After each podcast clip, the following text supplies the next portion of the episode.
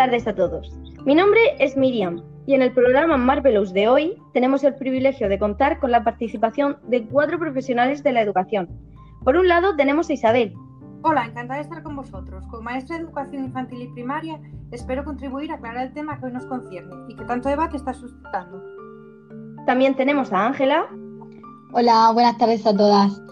Bueno, yo soy licenciada en psicopedagogía y profesora de educación primaria en donde actualmente estoy trabajando y bueno, encantada de estar aquí con invitada.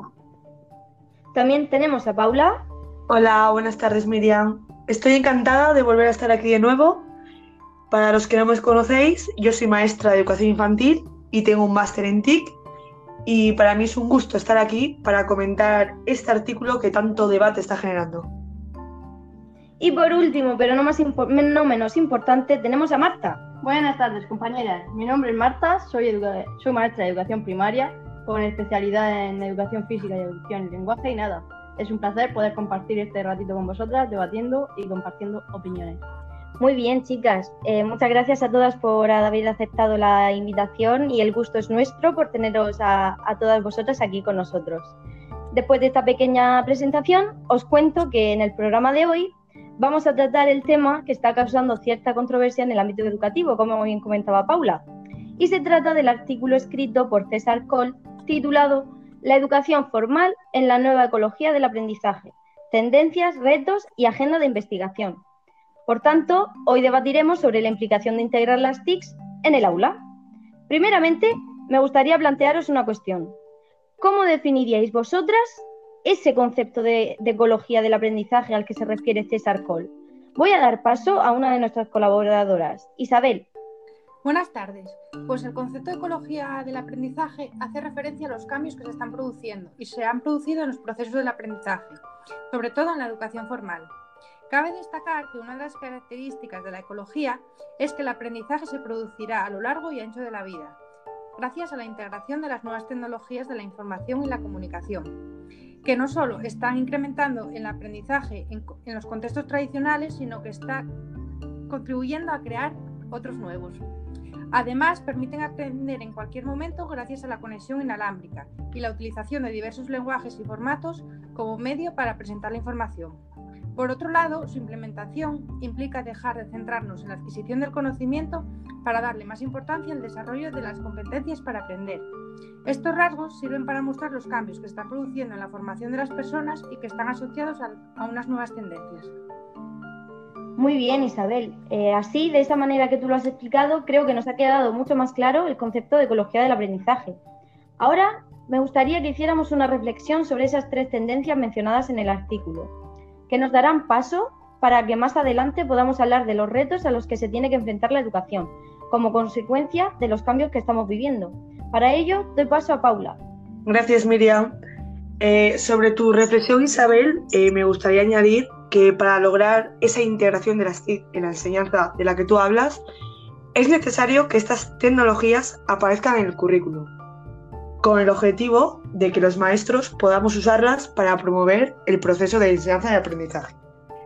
Eh, dicho esto, ahora voy a pasar a hablar sobre una de las tendencias a las que haces referencia, Miriam.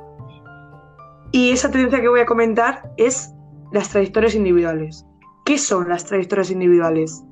Para que todos lo entendáis bien, son los contextos de actividad a los que tiene acceso una persona y que le proporcionan diferentes recursos e instrumentos para aprender. Como todos sabemos, esta trayectoria, trayectoria va modificándose a lo largo de nuestra vida, ya que vivimos en un mundo cambiante, cada día nos enfrentamos a nuevas problemáticas, lo que hace necesario que seamos capaces de adaptarnos a cualquier situación de aprendizaje. Si logramos esto, quiero quedar, que os quede claro a todos desde casa, conseguiremos un aprendizaje más enriquecedor y motivante. Genial, Paula. A continuación me gustaría preguntarte a ti, Ángela, ¿qué piensas de esto? ¿Crees que nuestra trayectoria personal de aprendizaje es cambiante? Eh, buenas, Miriam. Eh, como bien ha comentado Paula, eh, nuestra sociedad va cambiando y evolucionando constantemente. Y es por ello que también se debe desarrollar consigo nuestra trayectoria personal de aprendizaje. También tengo que decir que un punto a resaltar acerca de las sociedades actuales es la preferencia que se da a ajustar la información, los procesos y los servicios a los intereses individuales. Eh, dicho esto, y en relación a las trayectorias individuales, eh, podemos encontrar también eh, la tendencia a la personalización del aprendizaje, que se basa principalmente en ofrecer la posibilidad de que se promuevan actividades desde cualquier ámbito, ya sea mediante redes sociales, vídeos o fotografías, entre otras. Además, se pretende que estén diseñadas de manera que el visitante encuentre respuestas tanto a su intereses como expectativas y necesidades individuales. Y bueno, eh, por último, me gustaría resaltar que bajo mi punto de vista, la tendencia a la personalización se está manifestando cada vez más en el ámbito educativo. No sé qué pensáis al respecto. Muy bien, Ángela. Pues yo me encuentro de acuerdo contigo. Además, lo, lo has dejado todo bastante claro. Pero ahora voy con Marta. ¿Crees que las actividades ajustan a las necesidades, conocimientos e intereses de la persona realmente? En efecto, Miriam, teniendo en cuenta que cada escolar aprende a un ritmo diferente, es muy necesario que cada estudiante reciba un plan de aprendizaje personalizado, basado en la manera en la que aprende, que sabe, así como conocer sus habilidades e intereses. Por otro lado, otra tendencia que se encuentra muy de moda hoy día es el, conocido aprendizaje sin costuras, el cual se refiere a que no necesariamente se aprende únicamente en centros escolares, sino que también se puede producir un determinado aprendizaje en un entorno diferente. En este aspecto, pienso que el papel de las TIC es fundamental, puesto que nos permiten cambiar de contexto, de actividad con rapidez y facilidad, permitiendo así al alumnado aprender aquello que realmente le interesa. Genial, chicas. Eh, gracias a todos los aportes que se han ido haciendo, estoy segura de que los oyentes van a poder comprender mejor en qué consiste la ecología del aprendizaje. Por esto, eh, esta segunda parte del podcast vamos a hablar de cuáles son los retos a los que se enfrenta la educación formal. Cabe destacar, chicas, que la educación se encuentra en un cambio constante y por ese motivo los escolares deben estar preparados para esos desafíos educativos pertenecientes a la educación. El primer reto al que nos, enfrentamos es el paso de una enseñanza tradicional y clásica a una enseñanza basada en los contextos de aprendizaje y teniendo en cuenta las trayectorias individuales de cada escolar.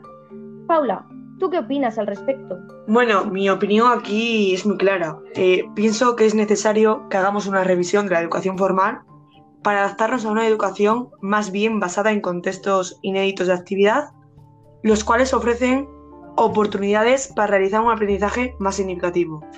Aquí quiero resaltar que las instituciones hoy en día no tienen muy en cuenta las trayectorias individuales, algo que es erróneo bajo mi punto de vista, eh, ya que deberían ser consideradas el punto de partida en el proceso de enseñanza y aprendizaje.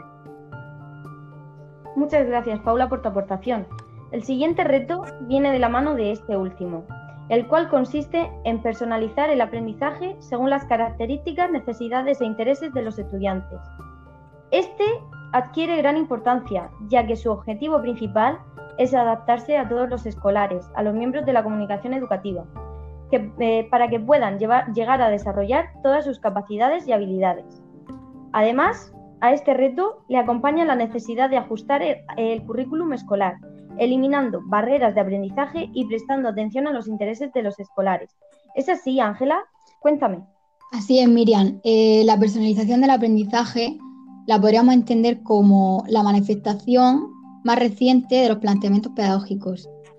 ¿Y qué propone esto? Esto propone ajustar tanto las actividades de enseñanza-aprendizaje como la acción docente a las características, necesidades e intereses del alumno, también quiero comentar que en un, modelo de aprendizaje personalizado, el alumno no es solo alguien con unas características y unas necesidades de aprendizaje que se tienen que tener en cuenta y satisfacer.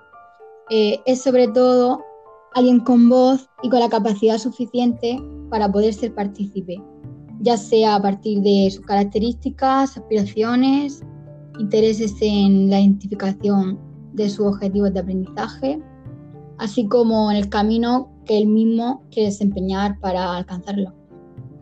En cuanto lo comentáis, Miriam y Ángela, en mi opinión, esta concepción personalizada del aprendizaje está muy idealizada, ya que actualmente en la educación formal solo existe un currículum para todo el alumnado, independientemente de sus características. Aunque se está luchando para lograrlo y no hay duda de que en algún momento se logrará, eh, esto supondrá cambios en el currículum, como ya se ha comentado, en la organización, funcionamiento de los centros e incluso en la formación docente. Pero, ¿esta personalización contribuirá a equipar las diferencias en la educación o hacerlas más evidentes? Creo que sería una cuestión que deberíamos replantearnos para ofrecer una educación de calidad. Así es, Isabel. Bueno, finalmente, en el último reto vamos a hablar de la importancia de formar alumnos competentes en vez de máquinas programadas. Marta, ¿qué nos puedes contar al respecto? Efectivamente, y como punto de partida, cabe destacar que los sistemas educativos actuales no responden a la finalidad de formar aprendices competentes, puesto que tanto su organización como su funcionamiento se basa en formar a personas que aprenden contenidos y adquieren las competencias que vienen establecidas por los currículos y planes de estudio. Por tanto, no hay que caer en el error de pensar que no existe relación entre ser un buen estudiante con ser un aprendiz competente, ya que se puede ser un buen estudiante y sin embargo tener una capacidad limitada para afrontar nuevas exigencias y situaciones de aprendizaje. Concluyendo, y desde, desde mi punto de vista, pienso que la nueva ecología del aprendizaje tiene un papel fundamental en este ámbito y por ello no debe faltar en las instituciones de educación formal, resaltando finalmente lo necesario que es tener en cuenta los contextos de actividad ajenos a la educación formal y escolar, puesto que estas experiencias permiten a los estudiantes construir significados sobre sí mismos que les favorecen su proceso de aprendizaje a lo largo de, toda la etapa educativa. Muchas gracias, Marta, por esta última aportación. Bueno, chicos y chicas, hasta aquí el podcast, de el podcast Marvelous de hoy. Espero que hayáis disfrutado de esta experiencia y os sirva a todos los oyentes en vuestro día a día como profesionales de la educación. Eh, muchas gracias, chicas, por estas aportaciones que nos habéis hecho y espero verlo, veros muy pronto. Hasta, hasta el próximo día. Un abrazo muy fuerte para todos. Adiós.